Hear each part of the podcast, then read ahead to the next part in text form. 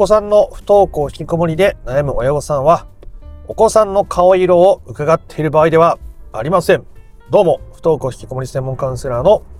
曽太郎です。まあ、ついついどうしてもお子さんの顔色が気になってしまう。今日は元気があるのかな？学校に行くのかな？あどうしたらまた動き出してくれるんだろう？と言って、まあ、お子さんのことがどうしても気になっちゃう顔色を伺いたい、伺いたくなっちゃう気持ちはよくわかります。まあ、ただ、それだとどうしてもうまくいかないわけですね。相手の顔色を伺ったところで気を使いすぎてしまって腫れ物を触るような関わり方になったり自分を消耗させるような関わり方になったり時にモヤモヤイライラこのままでいいのかな不安になって子供に関わりすぎたりすることによって状況はどうしても難しくなってしまいやすいからです。ではどういうふうに考えていくことが大事なのかそのためにできることはどんなことがあるのかということについて今回話を深めてまいりたいと思いますので不登校引きこもりを本質的に解決していきたいぞという人は最後まで聞いてみてください。えということで子供の顔色を伺っている場合ではない。それよりも自分の顔色を伺いましょう。これが一番この動画で伝えたいことですね。あなたはどうでしょうか？子供の顔色、旦那さんの顔色、職場のあの人、親、あの友達ではなくて自分の顔色をちゃんと伺うことができているでしょうか自分の顔色を伺うということです。まあ、すごくシンプルに考えてみましょう。えまず、鏡を用意します。ね。で、鏡に映る自分の顔を見てみましょう。どんな顔色ですか？なんだか幸せそうで満ち足りていて、穏やかな顔をしていますか？それとも、なんだか辛そうで悲壮感が漂う顔をしていますか？それだからいいとか、それだから悪いということを言いたいわけじゃなくって、やっぱり自分がそれだけ辛そうだったり消耗している状態だと、相手と関わることはどうしても難しくなっていってしまうので、もし今自分がちょっと疲れてそうだなとか、大変そうだなっていう顔をしているなら、その自分の顔色をしっかり伺ってあげてください。で、その顔色を伺う。じゃあ、例えば疲れてるとか、なんだか辛そうだっていう自分にしてあげられそうなことを考えてみましょう。自分の顔色を、じゃあ今より良くするためにできることは何だろうかということを具体的に考えてみましょう。書き出してみましょう。うん。夜ゆっくり寝ることかもしれないし、友達と電話で話すことかもしれないし、カウンセリングを受けることかもしれないし、うん、エステに行くことかもしれないし、何でもいいんですよ。自分の顔色を伺うことができないと、相手の顔色を伺うことは難しくなってしまうわけです。僕ももともとはすごく周りの顔色を伺うタイプの人間でした。うん。なので、それによってすごくエネルギーを使っていたし、まあ、僕はそのおかげで社会人としてやっていけてるみたいな自負も当時はありました。し実際そういう場面もあったでしょう、まあ、ただそれが過剰にしかも長期化することによって自分が何を考えているのか何を感じているのか自分がどうしたいのかみたいなことが全然わからなくなってしまいました。その自分がどうしたいのかどう感じているかもわからない状態で家族とか子供とか仕事とか親とかと向き合ったり関わったりしてもやっぱりなかなかどうしてうまくいきません。だからまず自分の顔色を伺うということがとっても大切になるわけです。子供の顔色が気になる。じゃあ私の顔色は今どうなってるんだろう？ってぐらい振り返ることが重要になります。実際に僕のクライアントさんがどういうふうに自分の顔色を伺っているのかということについていくつか例を挙げてみたいと思います。ある親御さんはね、最初は子供が学校に行ってくれるように中学生の息子さんが学校に行ってくれないかななんとか外に連れ出せないかなフリースクール。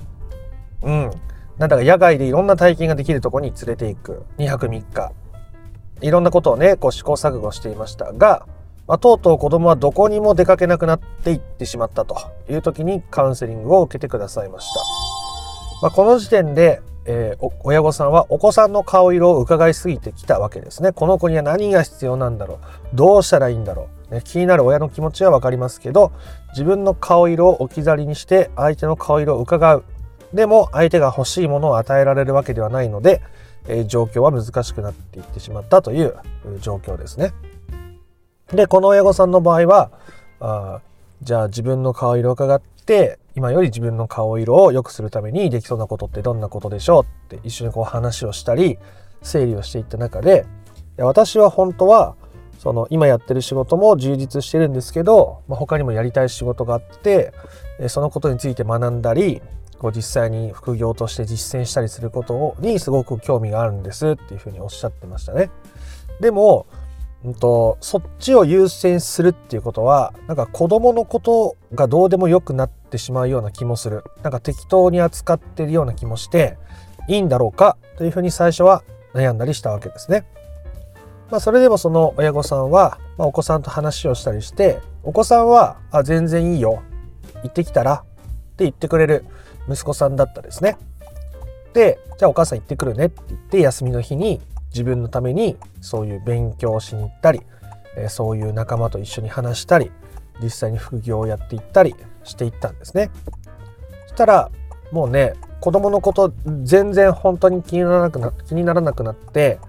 あの自分もすごく幸せで充実してますみたいな連絡がよく来るようになったんですね。とっても素敵で大切なことだと思います。で、あ、あんまり細かい話はできないですけど、その息子さんが家の中のこと、例えば炊事、洗濯、掃除みたいな家事もすっごく上手にやってくれる息子さんだったそうで、それによって自分が家を空けてても家のことをいろいろやってくれるからすごく助かるんだということもおっしゃっていました。おそらく僕よりよっぽど家事が得意で 上手な息子さんなんだろうというふうに思いますが、まあ、人にはね本当に得て増えてがある。僕の他のクライアントさんは親御さんがそうやって自分のことを充実させていった先にこう書き物をするようになったというふうに言ってました。すごい量の文章を書き綴るようになったと。ね僕よりきっと文章が上手でまとめるのも上手なんでしょう。まあそれは上手か上手じゃないかよりもその子が自分の個性をこの世において表現できているということが何より素晴らしく素敵なことなんだろうというふうにまず思うわけです。で、これは子供にじゃあ書き物をさせようとして関わったわけでは全くなければ子供に家の家事をさせようとして無理やり関わったわけでもないわけですね。まず親御さんが自分の顔色を伺うことによってお子さんも自分のできることがやれるようになっていくっていう、この順番なわけです。子供が自分の人生を生きられるようになったら、私も自分の人生を生きられるから、子供にまず自分の人生を生きていってもらわないといけないと言って、親御さんが自分の人生をおろそかにすると、不登校引きこもりの本質的な解決というのは訪れないわけですね。だから、親御さんがまず自分の人生を生きるということが大事になるわけです。まあ、もちろんね、お子さんのことどうでもいいわけじゃなくて、必要な準備、食事の準備が本当にできなくて、親にやってほしいって子供が言ってるのに、いや、知らないよって言って他って出てきゃいいのかって言ったら全然そんなことはないわけですね。じゃあお母さんができる準備はこれぐらいだな。ね、食事の準備ができない。じゃあ、あレンジでチンして食べれる状態にすればいいのか、まあ、冷凍食品だったらいいのか、まあ、時にカップラーメンでもいいのか、ね。そういうことを考えて自分の負担を減らしていくということが大事ですね。で、相手にとって必要なものも、まあ、無理ない範囲で与えていく。えそのためにはまず自分の顔色を伺わなければ、ニッチもサッチもいかないということです。どうでしょう？あなたはこの話を聞いてて、今より自分の顔色を伺うとしたらどんなことをするのか？ということを考えてみたでしょうか？で、それって多くの人にとってなかなかできないことなんですね。人は幸せになることを実は極端に避けているということもよくあります。不幸でいる自分は許せるけど、幸せになる自分を許せていないということがよくあるわけです。私は幸せになんてなれないとか、私に幸せはふさわしくないと思っていると、そうした自分の顔色を伺うということに対して、知らず知らずのうちに大きな抵抗があって、なかなかやらないということが起きてしまったりするわけですね。ということで、ここからはどういうふうにそこについて考えていけばいいのかということまで話をしてみたいと思います。もし、あなたが今より自分の顔色を伺って生きるとしたら、もしあなたが今より幸せになってしまうとしたら、一体どんな嫌なことが起こるでしょう？これを一度想像してみましょう。もう一回言いますね。あなたが今より自分の顔色を伺って生きるようになったとしたら、もしあなたが今より幸せになって生きていってしまうとしたら、一体どんな嫌なことが起こるでしょう？もしかしたら親からあなたそんなんでいいの？もっと子供に関わってあげなきゃダメなんじゃないの？と言われてすごい苦しい気持ちになる。って想像する人もいると思いますし旦那さんから、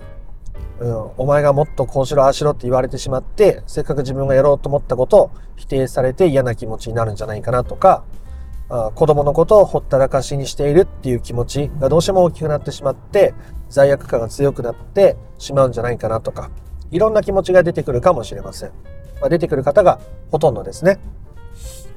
ということは、あなたは自分に幸せを許可できていないわけです。僕もそうでした。今でも完全にできてるわけじゃないですけどね。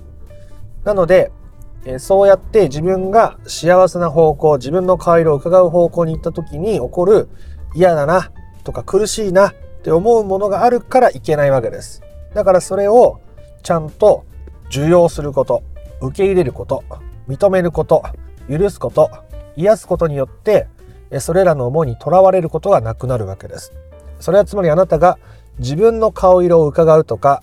自分が幸せになることに対する抵抗力を弱めてくれるものになるはずですね親から何か言われても確かに嫌かもしれないただそれでも私は自分のこう顔色を伺って自分にとっての解決を満たしていく子供にとっても結果的にそれが大きく与えることになるはずだし今自分にできることに取り組んでいこうという気持ちを強くさせてくれるわけですね。それがないまま無理になんか自分の好きなことをとか楽しいことをって思っても苦しくなることもあります。すごく大きな罪悪感で辛くなっちゃう人もいるでしょう。まあゆっくりやっていけば大丈夫な側面もありますし、えー、自分のペースでやっていくことは大事ですがあそれでもやっぱり自分の心に何かわだかまりがあるような気がしたり、え胸にしこりを感じるようなものがあれば、えー、そういうふうに自分が幸せになったら、自分が自分の顔色を伺うようになってしまったら、どんなことが起きてしまうんだろうということを想像してやってみましょう。もし、ポジティブなイメージしか出てこない、本当に出てこないんだったら、きっとするする自分のことを満たしたり、自分の顔色を伺ったりすることができていくでしょう。ポジティブなことしか出てこないけど、なかなかやれないんですっていう人は、ポジティブなことしか想像できていないだけで、あなたの心の中には、あ意識化できていない、そうしたネガティブな感情や思いが眠っていることでしょう。まあそういう時は無理にほじくり返すことよりも、ちょっとずつできることを増やしていけば、自然とその罪悪感と向き合うことが出てきたり、自然と手放すようなことが出てきたりするわけです。であなたがお子さんの顔色を伺えるようになるあ自分の顔色を伺えることができるようになると相手の顔色も無理なく伺うことができるようになっていきます。あなたはこういうふうにしたいんだね。今はこういう気持ちなんだね。あなたの選択は今の態度はこういうことなんだね。ということを否定的に捉えずにあるがままに受け入れる認めることができていくようになるわけです。すると子供は顔色を伺われたとは思わないわけですね。自分のことを尊重してくれたとか、自分のことを理解してくれたという解釈にむしろなるわけです。それは僕は僕でいい。私は私でいいんだっていう子供の気持ちを強くしてくれるわけですね。すると子供はその気持ちを頼りに自分の好きなことに取り組んでいく。さっきの例で言うとお子さんが家の家事をいろいろね手伝ってやってくれるようになった。とか高校に行きたいって話してくれるようになった。とか家で自分のね書き物趣味に勤しむようになった。とかそうしたことがいろいろ起きてくるわけです。中には親御さんが思ったような進学進路を歩まずに自分の人生を歩んでいくお子さんもいるでしょう。でもそれがあなたのお子さんであり、あなたのお子さんの個性であり、あなたのお子さんの考えであり、あなたのお子さんの価値観なわけです。親からしたら苦難の道に思えるかもしれません。僕もこうして YouTube で動画発信して、えー、カウンセラーとしてやってますけども、僕の父親がいつもにこやかにそれを見守ってくれるかって言ったらそうでもないです。なんだか不安そうな顔をすることもあります。父親の周りでは独立して失敗した人がたくさんいるらしくやっぱ父親はそういう仲間と僕を重ねてみてそうなってほしくないみたいな不安があるんでしょうね以前の僕だったらもっと大きくそれに振り回されたり動揺していたと思いますがまあそれはそれで親の考え方だなと自立できるようになってきているというところでございます。ぜひあなたのペースで取り組んでみてもらえたらなというふうに思います。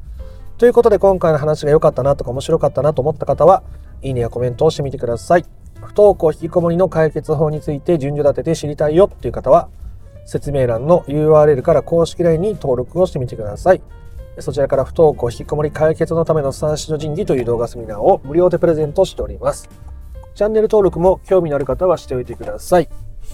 ではあなたの不登校引きこもりの問題が本質的な解決にたどり着くことを心から願っております。また別の配信でもお会いしましょう。ありがとうございました。クソ太郎でした。